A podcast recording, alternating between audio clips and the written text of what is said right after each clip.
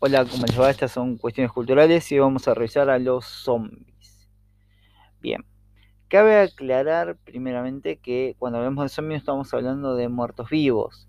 De hecho, si hablamos de muertos vivos, tenemos la primera referencia que tenemos es la epopeya de Gilgamesh, donde se habla o se menciona a eh, personas muertas que estaban en busca de carne.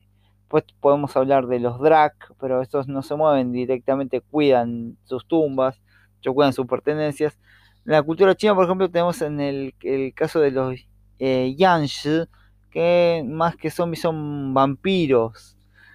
Pero si hablamos de zombies, nos referimos específicamente al vudú haitiano, a la religión vudú haitiana. Eh, las referencias respecto a los zombies son, son varias. La, la, mayoría nos viene del, sim, del cine. Y la primera referencia que tenemos en el cine es, eh, es propiamente el White Zombie o la Legión de los Hombres sin Alma. No sé si en, por lo menos la, película es una película de 1932 y hay otras anteriores, aunque no, tengo muy claro si, se refieren específicamente al, al al vudú haitiano. No se sabe eh, bien cuál es el origen de, la palabra zombie. Lo que sí se, eh, o lo que se cree es que el pueblo haitiano, al ser un pueblo de, origen africano, la palabra zombie guarda cierta relación con palabras eh, bantúes que hacen referencia a muertos, a fantasmas, incluso eh, zombie parece ser otro nombre para eh, el dios eh, Dambala.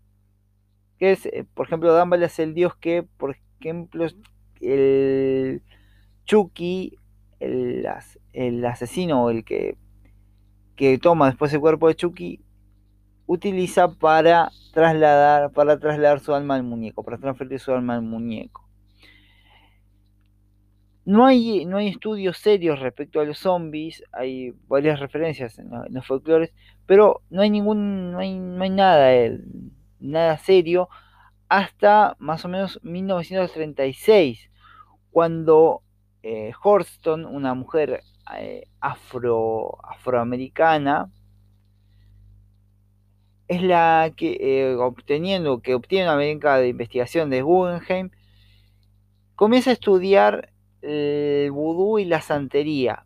En, el Caribe, en el Caribe inglés, vamos, viaja a Jamaica, viaja a Haití y escribe dos libros. Uno es eh, Were Watching What y otro eh, es eh, Tell My Horse o Conversaciones con mi caballo y sus ojos miraban a Dios, donde hace un, estudio sobre la práctica vudú y la práctica judú en el Caribe y trata de más o menos ver cómo es que cómo va el asunto respecto a, las prácticas del vudú. Tanto en la isla y de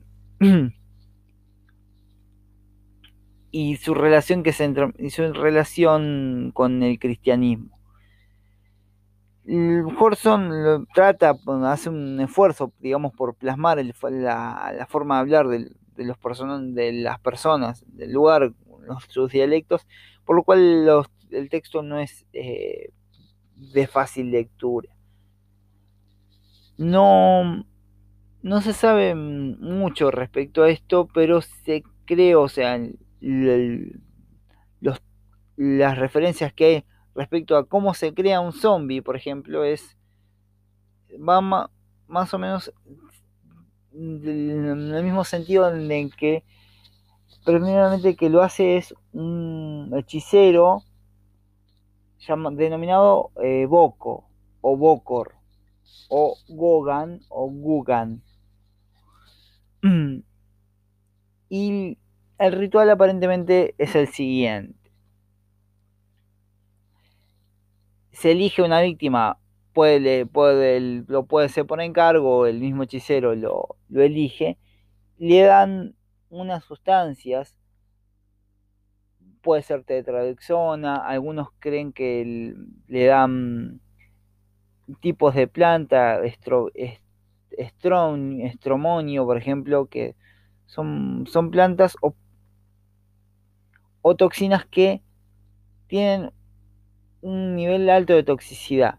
En algunos casos, eh, algunas plantas incluso, por ejemplo, el Brachen calulae, generan un estado de muerte aparente. Incluso es casi son casi imperceptibles los latidos del corazón. Otro nombre de la sustancia, por ejemplo, el quingolá, que produce una parálisis momentánea y también un cuadro de muerte aparente,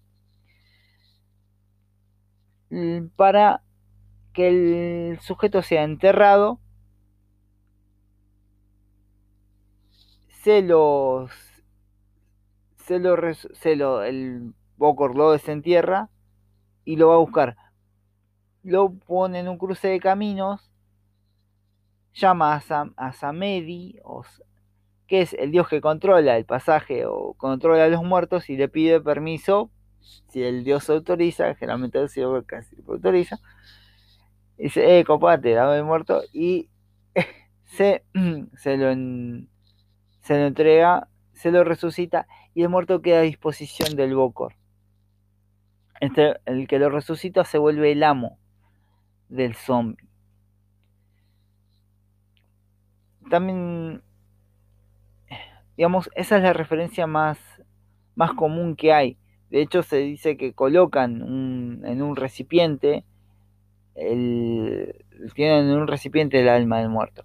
Incluso se dice que si el zombie llegase a probar sal, eso lo despertaría de su, estado, lo volvería violento y, y, lo obligaría a matar a su creador para poder irse a su tumba y morir tranquilo de nuevo ahí. Otros dicen que si el Bokor llegase a morir, el zombie se queda con la última orden que, les que le dio el Bokor y repetiría la, la acción, la última acción que le pidieron no, como dijimos, no hay estudios serios hasta eh, Horston y no hay muchos casos registrados respecto a los zombies.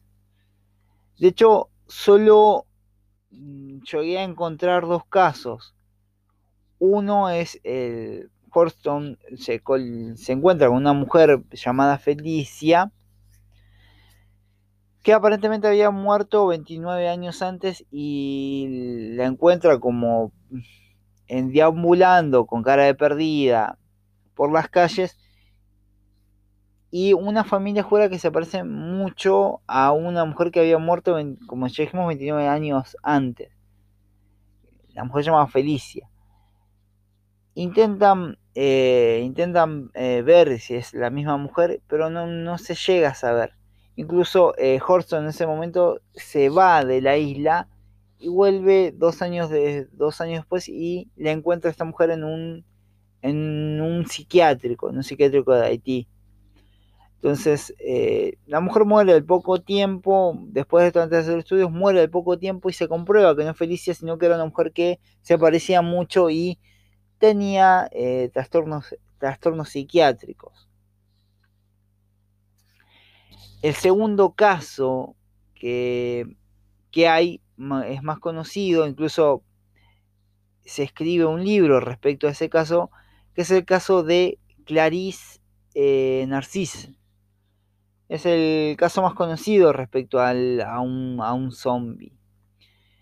Y que abre la investigación de un sujeto llamado Wade Davis, quien escribe un libro llamado La serpiente y el arco iris que luego se traslada eh, al cine. Eh, Wade Davis da como la, da lo que es la consideración más aceptada de cómo es que una persona eh, se vuelve zombie.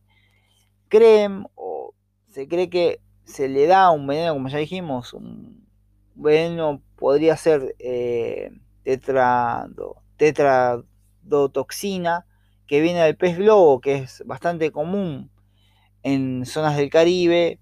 Algunos creen que también es respecto a sapos y se le dan sustancias alucinógenas de algunas plantas. Posiblemente algunos creen que es eh, la Datura stramonium, que es una planta alucinógena, y que el conocimiento que, guardan los bocos respecto a esto hace que puedan manejarlo y darle estas, estas sustancias que los dejan bastante droid y les los mantienen bajo, bajo su control. Tanto es el, digamos, es la creencia haitiana respecto a los, a los zombies, o tan arraigada está, está esta creencia en la sociedad haitiana, que incluso su código penal, un, eh, un código penal, establece en su artículo 246 que eh, cito textual, cito, cito la traducción del francés que dice, se califica de atentado por envenenamiento a la vida de una persona al empleo que se haga contra ella de sustancias que sin causar la mente la muerte hubieran producido un estado letárgico más o menos prolongado de cualquier manera de esas sustancias hubieran sido empleadas y seas cuales fueran las consecuencias. Si el resultado letárgico hubiera sido la de una muerte aparente. Si, es, si se utilizasen sustancias para provocarle la muerte a un... o sea, para provocar la muerte a un sujeto y este quedase dormido o algo, eso se toma como tentativa de homicidio. Ahora, si el sujeto es enterrado, eso ya es calificado como asesinato. Muy bien, no hay mucho más que decir, más que nos vemos en la próxima. Suerte.